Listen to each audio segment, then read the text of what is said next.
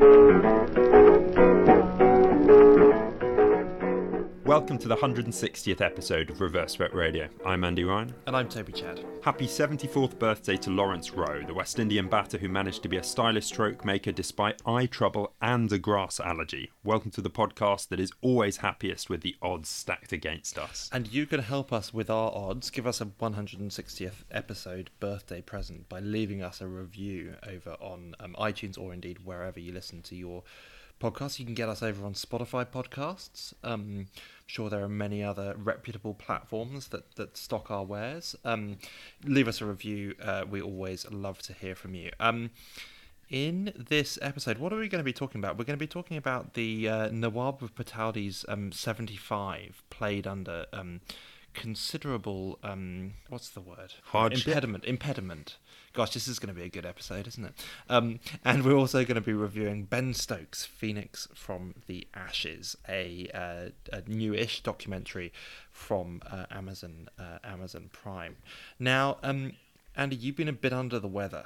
Well, I, I think generally it's been traditional at this time of year, particularly in the UK, for everyone to have a cold, and we were sort of passing it around the, the family. Um, and I, the sort of day after Boxing Day, retreated to bed with this. Um, Very good found timing, if you ask me. Just after all the presents have been opened and the washing up is left to do, and, and crucially, all, all the food has been consumed by that point. and Um, the cricket is on. Exactly, and I found solace in the commentary, and this is, but by the way, sort of credit to the BBC and the ABC that they seem to have set up some sort of like rights swap thing, so you can listen to the ABC commentary uh, on the BBC, which is very nice, and having a sort of you know that kind of like slightly feverish sleep you have when you've got a bad cold, where you sort of drift in and you drift out.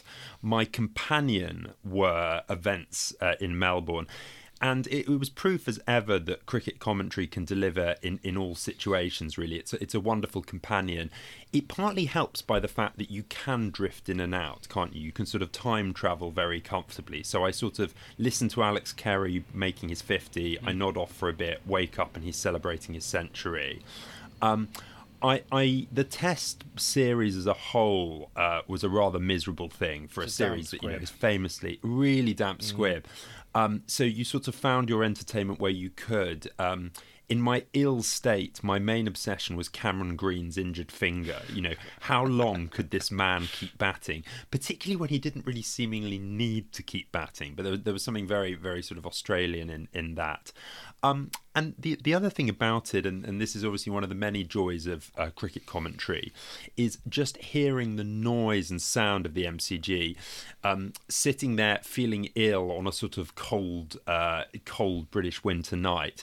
Um, you you take a sort of vicarious pleasure in it all. You feel like you're almost there, part of the crowd. Um, so yes, despite the mediocreness, mediocreness, mediocrity of the cricket, um, the commentary was still very welcome. So, listening to ABC Grandstand, did that? Um, were there any immediate and obvious differences that jumped out at you between that and the TMS kind of style or content of, of commentary? Yeah, I, I, I mean, I really, really enjoyed it, um, and I felt like for both good and bad, it felt like a slightly less up to date version. It felt like TMS maybe a few years ago, um, and so I, I- felt like perhaps TMS has done a slightly better job of um, kind of expanding kind of the range of voices they've got on, and and perhaps also TMS has done a slightly better job at being willing to dig into actual analysis of the game, sort of really get into into sort of the, the weeds a bit. Um, but but I don't want to come across as too negative because actually it, it was still a very very enjoyable listen, and it, and it still had that lovely kind of companionable quality that you and want it's, and it's very kind of distinctively Australian as well. Yes. there's, there's a you know Yeah. you're not you're aware that of course you're watching the Australian team, but you're also very aware that the commentary is Australian. Just one quick thing because I was listening to to that just this afternoon, the last day of the um, Sydney test, and indeed what an awful series it's it's been. Um, but uh, listening to Alison Mitchell, um, borrowed from TMS for the sake of this this series, and just reflecting on what actually what an incredible commentator she is and that when you think of people who might be a successor to Jonathan Agnew in that kind of um, you know sort of almost figurehead role as it were for um, something like um, TMS someone like Alison Mitchell is is really feels like she might actually step up and do something like that. Just Yeah, struck me as I was listening to the listening to the to, to Grandstand this afternoon. Yeah, and, and I think that again comes back to this challenge that both, I guess, the ABC and TMS have is like you you have to keep a sort of production line. It makes it sound a bit mechanical, but you have to keep trying new voices because you do need to have the you know the next uh, your next um, Yep. uh, kind of main host um, lined up.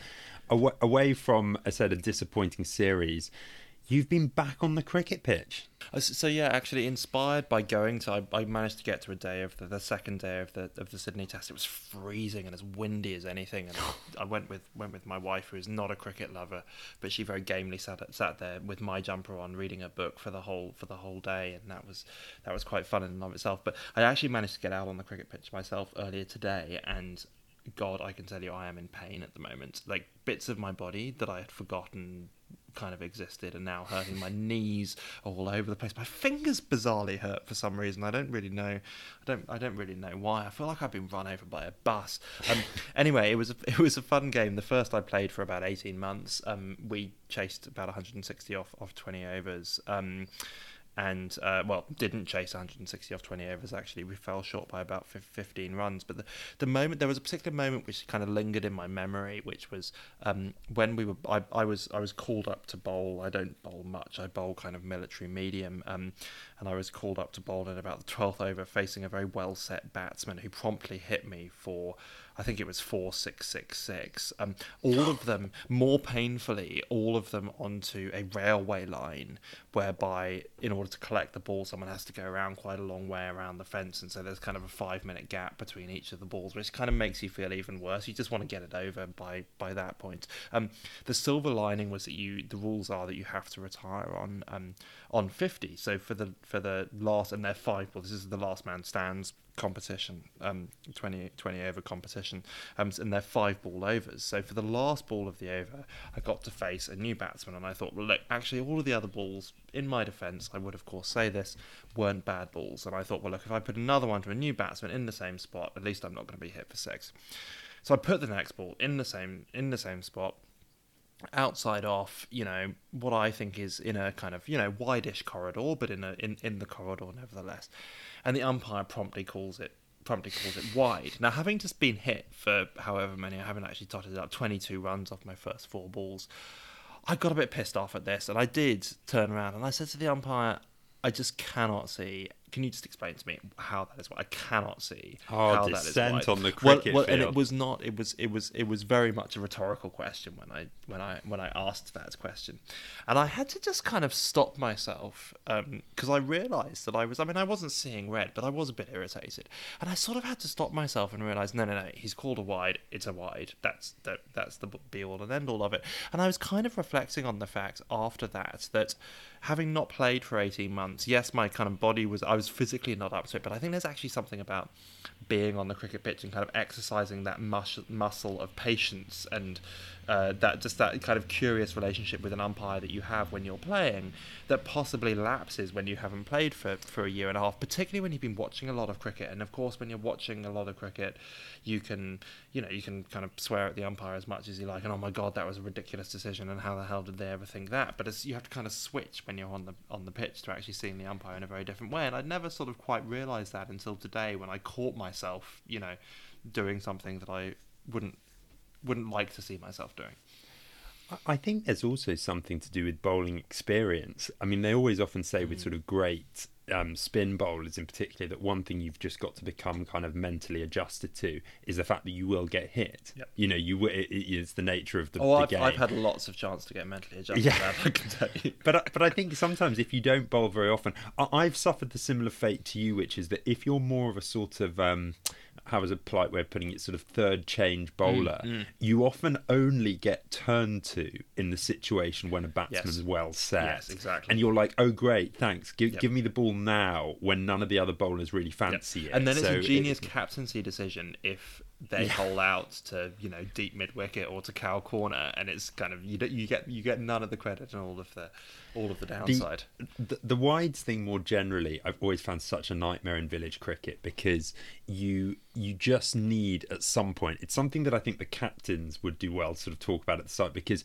you just need a bit of a consensus. Because w- what tends to arouse the worst ill feeling is when team A umpires and is very generous and sort of says, "Oh, look, it's you know Sunday cricket. We'll let a few go," and suddenly team B umpires yes. and sort of goes into Test match mode, and and and, and, and everyone, not surprisingly, kind of resents this. Just one last thought on the back of that has been interesting to come out of this Test series, um, the Australia South Africa Test series, is all of these decisions around catches being being mm. grounded. You know, there have been three or four catches, I think, just in the Sydney Test that have looked as if very much looked out, uh, but not on not on replay.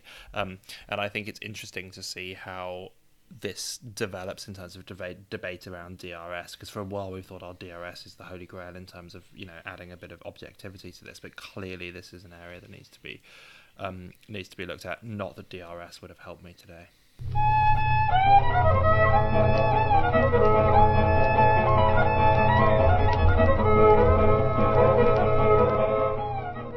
From the archives, and in this episode of Reverse Swept Radio, Andy is going to be telling us about, quotes, an innings played with one eye and one leg.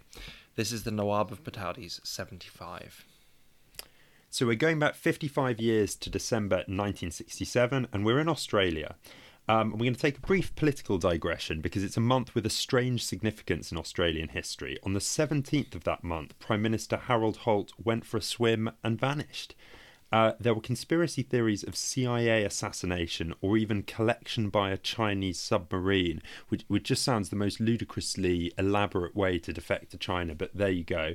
Um, the the truth is likely to be the sad, simple one that that Holt drowned in rough conditions. And, and, we shouldn't get dragged down this, but I think you've actually driven past the beach that this that this happened on. I think it's down on the Great Ocean Road in, in Victoria, and when you were in Australia, whenever it was, five or six years ago, I think we drove past there, um, unbeknownst oh, that it was the place of the sad demise of Harold Holt. Anyway, back to the Nawab of Pataudi. Oh, interesting. I, I, was actually having a look at it on, on, on the map as part of my, my extensive research. Um, so, yeah, sorry, we, we won't go too down that right, rabbit hole. But anyway, it's our story starts only 13 days later on December the 30th, where India are playing Australia in the second test at the MCG. The teams had only had one day off after the first test, which I found a little surprising. Mm. Um, and Australia had completed a comfortable that they were indeed, and Australia had completed a comfortable but not overwhelming victory in that first test by 146 runs. India's captain and sort of the uh, the hero of our uh, from the archives today was the Nawab of Pataudi. Um, Pataudi is a sort of small princely state near Delhi, and the position of Nawab was inherited, although by this point it was pretty much ceremonial. And it was a cricketing as well as a princely dynasty. So his father is also obviously the Nawab of Pataudi. The famous is the only one. player yeah, well, actually, I think that's competitive, isn't it? Who, who's the more famous yeah. one? They're both pretty famous, but his father is the only player, and I guess likely to remain the only player to have represented both England and India in Test cricket, and was also a captain of India. So we'll have to do it from the archives on him at some point. And the Pataudi Trophy is still awarded for whoever wins the England India Test series when it's in England. Now, Pataudi Jr. is still judged as one of the great Indian captains because I think there's a view that he was the first captain who really made them competitive with their test peers. I mean, India still was certainly losing a lot more than they won, but they were competing.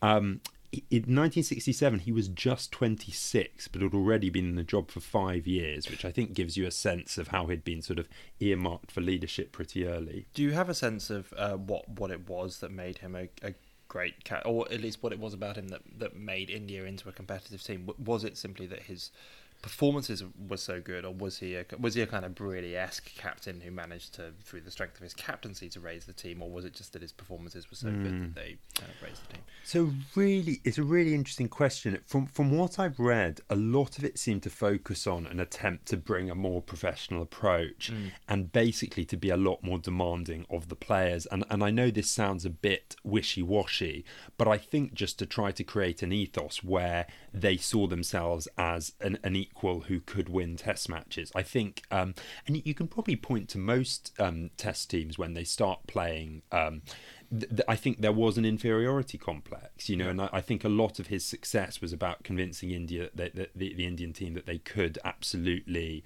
um, that they should see themselves as a as a genuine competitor with mm. these other with these other nations.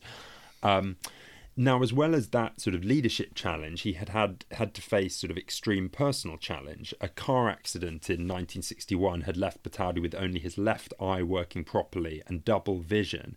And to get an idea about, about how bad this double vision was, he wrote about struggling to pour water into a glass. So he'd try to pour water into a glass and think and that there was another it. glass next to it and just miss it.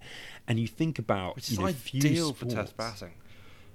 Well, I was going to say, I mean, few sports probably rely on eyesight quite like cricket does, but somehow Pataudi managed to learn to bat with this, and a test average of almost 35 suggests he managed pretty remarkably. Although I think that there's sort of a consensus among, um, particularly Indian ro- cricket writers, that he could have done so much more without without the injury. It also speaks to his endurance to actually want to carry on playing the game. For most people, if you said you've got double vision, you just go, well, clearly being a cricketer is not a thing I'm going to do but actually that yeah. endurance from there because it must have been taken a lot of hard work to actually learn how to bat properly from that from that point as well so he was obviously quite a, a kind of steely character I, I, think exactly endurance and also just a willingness to adapt. I think, as we'll see, you know, he, he had to make decisions about which shots he really could and couldn't play given the double vision. Um, here at the MCG, he wins the toss. The pitch was green, the clouds were great, but India had limited seam bowling, and Pataudi wanted their spinners to have use of a fourth innings pitch, so he chose to bat. Um, th- this may come back to your question about what made him a successful captain. Um, there was certainly courage here. Um, j- just before we condemn his decision, it's worth noting that Wisden says that the Australian captain Bob Simpson claimed he also would have batted, mm. so perhaps it wasn't quite as mad a decision as it as it sounds. Um, India, however, do not repay his courageous decision. They make an awful start, sliding to 25 for 5. None of the top four get beyond single figures. And at number 7 comes the captain. He's batting quite low in the order um, because he's still recovering from a hamstring injury, which had forced him to miss the first test. Um, so he actually comes in needing a runner. Um, and he's struggling to play front foot shots. And this is where the Times of India description comes from an innings played with one eye and one leg. So, how did he do? Wisden says he survived a few difficult chances in his early stages, but these slices of luck were not counted against him, so great was the admiration for his batting. Apparently, he was playing positively, looking to lift the ball over the inner circle, and the Australian batter Lindsay Hassett reportedly said, That's the way Bradman used to attack mm. for bowling. So, high praise indeed. Um, Jack Fingleton described it as a glorious innings, taking the bowling by the scruff. But Fingleton's also keen to stress the intelligence with which Pataudi batted, so this wasn't a hopeful slog, um, and that is reflected by the fact that the strike rate is a sort of steady rather than spectacular 39. It is one of those instances where it's kind of difficult to know how to pace the innings. You know, when you're what was it, five down already. You're coming five for twenty five. You yeah. presumably don't have a whole lot of batting to come afterwards. Presumably mm. there is hmm. some, you know, temptation to. Well, you, are always going to be caught in two minds about whether you just stick around or whether you you try to make um, make some hay while the sun shines, although it's not really shining anymore, is it? Um, and so it, that seems kind of a remarkable thing as well in terms of his working out how to pace that. It is, isn't it? It's that classic challenge of um, you know, counter-attacking but not throwing your wicket away. Um, and, and, I think what makes this innings one that has perhaps been seen as, you know, has been seen as one of the great Indian Test innings was the way he adapted to the circumstances. So with his hamstring restricting him from playing front foot shots, he had to play off the back foot. This included hooking, which you can imagine is particularly courageous given his um, the issue with his sight because you know you're hooking balls kind of off your face. Yeah. Um, and what I find really intriguing here is, you know, if you think of the clash between bat and ball, you often have the fact that you know the batsman the batter can respond to what the bowler is doing if you know that the batter can't get forward then that gives the yeah. bowlers a huge advantage yeah. and yet despite that um, the australians still you know struggled to dismiss him well and on, on a green pitch on a grey day, presumably therefore a day when the ball's swinging as well. Getting forwards is even getting traps on Mm. the crease is the last thing you want to happen to you. Yeah. actually, you want to be able to get those big strides in to negate some of that, to negate some of that swing and some of the impact of the pitch too. Well, and, and I do wonder, in, in some ways, when we reflect on this, that this is sort of the quality of many of the best innings, isn't it? It's that ability to adapt to circumstances, whether it be not just the pitch, but in this case, is you know his own his own body letting him down. Um, he finally fell, caught behind for 75, and India were all out for 175. Remarkably, Pataudi did it all over again in the second innings. Um, he hit 85 with 12 fours. Um, India sadly fell just short, four runs short of avoiding an innings defeat.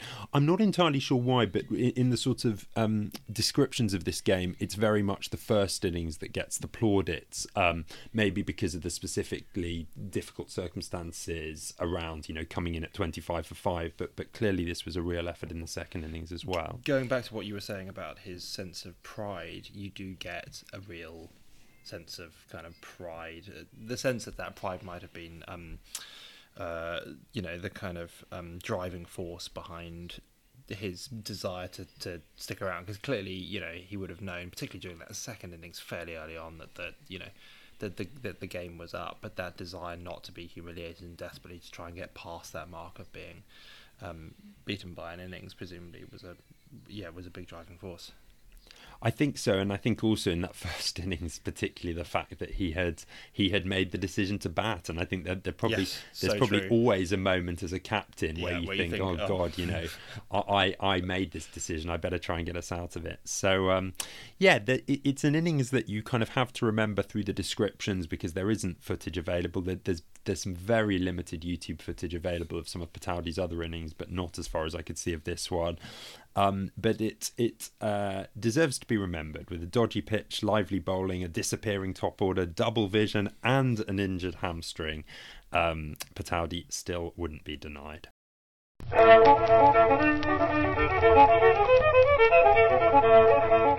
To the review, and for this episode, we've been watching Ben Stokes' Phoenix from the Ashes. It was released in August last year. It was made for Amazon Prime, directed by Chris Grubb and Luke Mellows, who've got a series of sporting documentaries behind them. The film director Sam Mendes does the main interview with Stokes and is the host of the documentary. It's the story of Ben Stokes' career right up to the point when he takes the England Test captaincy, and the official description of the film touts it as a refreshingly honest film about an extraordinary cricketer. Now, Stokes' Phoenix from the Ashes sort of follows in a line of Amazon films, which we've reviewed. You know, looked at the Test, for example, and the, Warne film about Shane Warne. Um, how do you think it compares with those? Um, I have to admit, I did I did roll my eyes when you suggested that we, that we watch this new documentary, and then It's I always a good start, isn't it? and and and then um, realized that I could actually just reactivate my free Amazon Prime document um, uh, uh, access for another few days in order to watch it, which made it all okay. Um, y- yes, it it does very much follow in that, um, and I think they've been doing it for other for other sports as well. These kind of focuses on particular individuals or particular teams, as you say, the the test, the you know the Australian test team post um, Sandpaper Gate, um, which was pretty pretty stultifying, really, wasn't it? Um, and they've got another series of that out. Um, God help us. Um, and then the Shane Warne um, documentary, which was just kind of pure hagiography. Now, I didn't actually feel that this was as purely hagiographic, if that's the right word, as the Shane Warne. I think I got slightly more out of it than that. I think I came mm. away from it feeling I knew more about Ben Stokes, but I think that's because with Shane Warne, I've just read so much about him that I feel like that's all there. Whereas with Ben Stokes, I haven't. I don't, I've, never read a biography or an autobiography of of Stokes. Obviously, he's very much a player of our times, and we have read a lot about him. Um, but this, I think, was the first time that I certainly had heard from him in at any length about the period leading up to his sort of enforced break from um, enforced break from, from cricket. One of the things I think that actually makes the film quite successful, and I'd be interested in your thoughts on this, is the fact that Ben Stokes is not a natural media person. The fact that he Mm. doesn't like Shane. Shane Warne was very adept at creating his own kind of image. Um, Ben Stokes is is not like that, and I th- I felt like that really actually helped the film in a bit that he is so resistant to hagiography. Yeah, I mean, he admits himself at one point. He says, "I'm not much of a talker," and I, I always think it, it's wrong to expect sports people to be brilliantly eloquent. You know, why should they be? It's not. Yeah, it's not the not focus of their famous for. success. Exactly. Um, and I actually think Sam Mendes, because I, I was a little bit uh, concerned, because when Sam Mendes starts, he sort of talks about how much he admires Stokes, and I think, oh God, you know, he's just going to be a bit of a fanboy here. But actually, I think Sam Mendes does a decent job of probing. I, I, I don't know if I'm in quite the same place as you on it, in that I, I think Stokes, you're definitely right that he's not a media personality, but I think sometimes Mendes kind of probes with a well thought out question, and Stokes either sort of dead bats it or doesn't quite seem to get the question. I also thought, though, in terms of Sam Mendes, that he kind of existed on a on a sort of slightly different plane to Stokes and was kind of willing, unwilling to go onto Stokes's hmm. plane, as it were, in the sense that he would say kind of grand, highfalutin statements of, "Oh, don't you think that blah? Or don't you think that blah?" And Stokes would kind of look at him and go, "I don't know." Maybe, and I kind of feel like it's the interviewer's job actually to communicate with their interviewee in a way that gets them talking, and I just wasn't sure that Mendes did that Well- very effectively. And there are a few, you know, think- a few times, and they- it's interesting they left it in where Mendes basically made a statement about what weren't you feeling this or didn't you think this, and Stokes that kind of, and they leave it in because it seems that Mendes wanted to make the statement, and it's kind of not really a question. Yeah, and there's a moment near the end, and I forget the Yeah. quote, but Mendes says, "Oh, I found this bit of advice an actor gave me very useful." Everyone's and um, work is always uh, trying to search for the moment they first realise beauty or something, and Stokes. It, is like, it, it is. It's very much "Sure, that. And Stokes sure." is like, I have no idea what that. No, you're right. I think I think there is some there is something in that actually. And there's an interesting question about you know would you've got a better interview? I don't know. Would you've got a better interview with perhaps? I mean, one person who emerges from this very well, I thought, was Stuart Broad, who only contributes briefly. But I think he's just entertaining. He's just engaging, and maybe you would have had a better thing if you got a teammate to interview him. Um, Yes, yeah, it, it, it's it's interesting whether that would have what would have brought him out um would, would have brought him out a bit more. Now, obviously, at the very centre of this um, documentary is, um, you know, the the moment when Ben Stokes said, "I'm going to be taking indefinite leave from from playing cricket," um, and I have to say, at the time, you know, I kind of knew obviously that it was for mental health reasons, but I don't think I kind of read all that much more about it. And this film is very much, very, very focused on um, on that. Mental health is certainly something that's talked about more and more in cricket and in sport and in the world and and and um that, that's a very that's a kind of very positive thing was was there much though that you learnt um about kind of what was going on i suppose in stokes's head over this period? How much do you think this documentary actually gives us? Well, I, I think I have to confess that you know one of the maybe bad side equ- effects of the greater openness around mental health in sport is we've become a bit blasé about it. And I remember when this was announced, the break, I was a bit like, oh yeah, yeah, fine, fine, fine, w- which sounds terrible, but I think it's just it, it's almost become some of this stuff has become a bit run of the mill.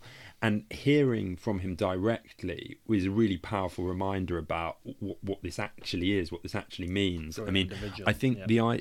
Yeah, I mean, I think we're still guilty of, and I would massively say put myself under this category. It's very hard to believe that your sporting superheroes are not as superhuman as they appear, and the idea of Stokes someone like ringing up and having a panic attack is Stokes just who, who I just find looks like yeah. the like ultimate kind of you know macho cricketer. It's a it's a bit like when I don't know this is something you were thinking of as well, but you know Mark Trescothick, who always seemed a bit. Um, God, you have to be so careful, obviously, but um, you know he wasn't like the same. Like Ben Stokes just seems like such a sort of like solid person. You know what I mean? Um, and Well, I think suddenly the way he him conducts cry- himself on the pitch. you know, crying down Yeah. the phone, it's like, wow, how do you kind of put put two and two together? I thought there was a very interesting anecdote of um, uh, when the England physio or the like, conditioning coach or whatever they're called says to Stokes, um, "I know you need to hurt yourself." In response to Stokes kind of always going the extra mile in training and training harder than anyone else, and you do kind of wonder when you hear that though that is is there a moment at which that person should think, oh, if I'm saying this about the player, maybe there is something, you know, some kind of Hmm. tendency there. If this person kind of needs to push themselves kind of beyond the pain barrier, I don't know. I'm not a psychologist, but Yeah. you do kind of um, wonder, particularly well, around the Bristol thing and the way he he was handled through that. Whatever you think of the Bristol kind of case, mm. court case. Um, that there's, there's um, really sort about... of spat him out. You know, did the ECB look after him? And Stokes clearly he talks in the documentary very candidly about the fact that there are suits, in quotation mm. marks, in the ECB who he, you know, still holds an enormous grudge against.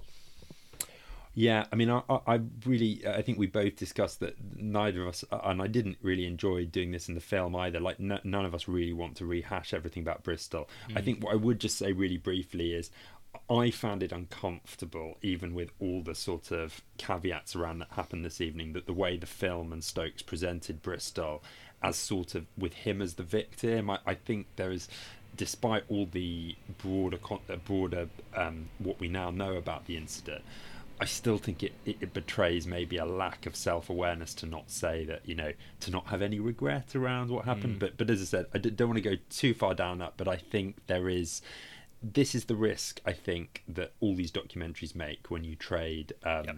when yep. you trade sort of objectivity well, for access. And when you have a um, an interviewer like Sam Mendes who doesn't go, so Ben, surely you must regret the moment you punch someone to the floor at 2 a.m. outside yeah. a nightclub. You know, someone who's not actually willing to kind of to, yeah. to sort of go there. Now, interestingly, on that though, and and you mentioned Stuart Broad earlier and his contributions. Stuart Broad makes a really interesting point which is about the fact that Bristol kind of made Stuart Broad, as made um, uh, Ben Stokes in some ways. That he kind of came out of that having grown up basically and realizing that he needed to yeah. grow up. And there's, uh, I mean, it's not said directly, but you do kind of wonder um, things like that often destroy people's chances of being England captain. But you sort of wonder whether actually that made his chance of being England. That, that yeah. kind of made him England captain well, in a way that it actually formed him. I, I, also think, by the way, this is why Broad was so good and why I'd very happily watch the Stuart Broad documentary, is that he was willing to say that. Because I think his other England teammates were fine, but they were very loyal to him. I think Broad was quite brave in a way to say, yeah. like, he grew up. Because obviously yeah. the implication of he grew up is, is that, he wasn't, growing up before, before which yep. is quite yep. a brave thing to say. exactly. Um, He's a cricketer. Let's back... talk about the cricket. Yeah, let, us talk about the cricket. Well, no, I think this is sort of linked. I, I, just think it's sort of an obvious point, but I think one worth making is we we separate the physical mental health side, and one thing that was brought out towards the end of this film is how much like what was affecting Stokes's mental health was actually his physical health. You know, he talks about yeah. the moment when the screw comes out of his finger and suddenly his finger's flexible, he's pain free. And I think we forget, and it's something that comes out in quite a lot of cricketing biographies and autobiographies, these players hardly ever play pain free. You know, the nature yeah, of the beast yeah. is such, the nature of the schedule is such that they constantly and it did make me think how much the time when we're dealing with these mental health problems are we also dealing with the fact that we are flogging these players' bodies to a point where actually, you know, they can't? He, he, Stokes at one point uses the phrase, "It was like I was a kid again." You know, he rediscovered yeah. that joy that presumably gets lost after the fiftieth game that you've had to play with back pain. Or, play, yeah. play again and again. Um, so in terms of those those games in the actual cricket that's covered, I mean, there's not a there, there are a couple of moments of cricket in detail. Mostly, it's about you know the bits we've talked about. There's also extensive um, interviews with Stokes's family and coverage of him going to visit his his dad, who of course then then dies in in, in New Zealand. Um, there is quite a wonderful reliving of the 2019 World Cup final, and possibly my highlight of the entire thing is Mark Wood talking about before he had to go out to yeah. what he was what he was thinking about. First looking at the sink at Lords and going this sink's way too nice for me to throw up in it. I, where where where could I throw up? Because I'm so nervous. And then having this debate with himself about how he walks onto the pitch should he walk you know slowly and look determined? Should he look walk fast in order to warm himself up and to um uh, and to you know be ready to run when he's out there? And then they cut to the commentary. And it, and, and he finishes that by saying um and so I decided to run because I was just so shit scared. I just decided to run. I just had to just like get out there as quickly as possible. And then turned to the, like switch to the commentary and the commentators from the time were kind of, oh, Mark Wood's running remarkably quickly to the centre of the, the centre of the pitch. But yeah, Mark Wood always always good good value. Is um, this is this the thing though that actually a part of us watches this and says, "Well, actually, I'd want you know, much as this is a Ben Stokes film, I actually want more Mark Wood. I want yeah, more Stuart yeah, Broad." Yeah, uh-huh. yeah, so true.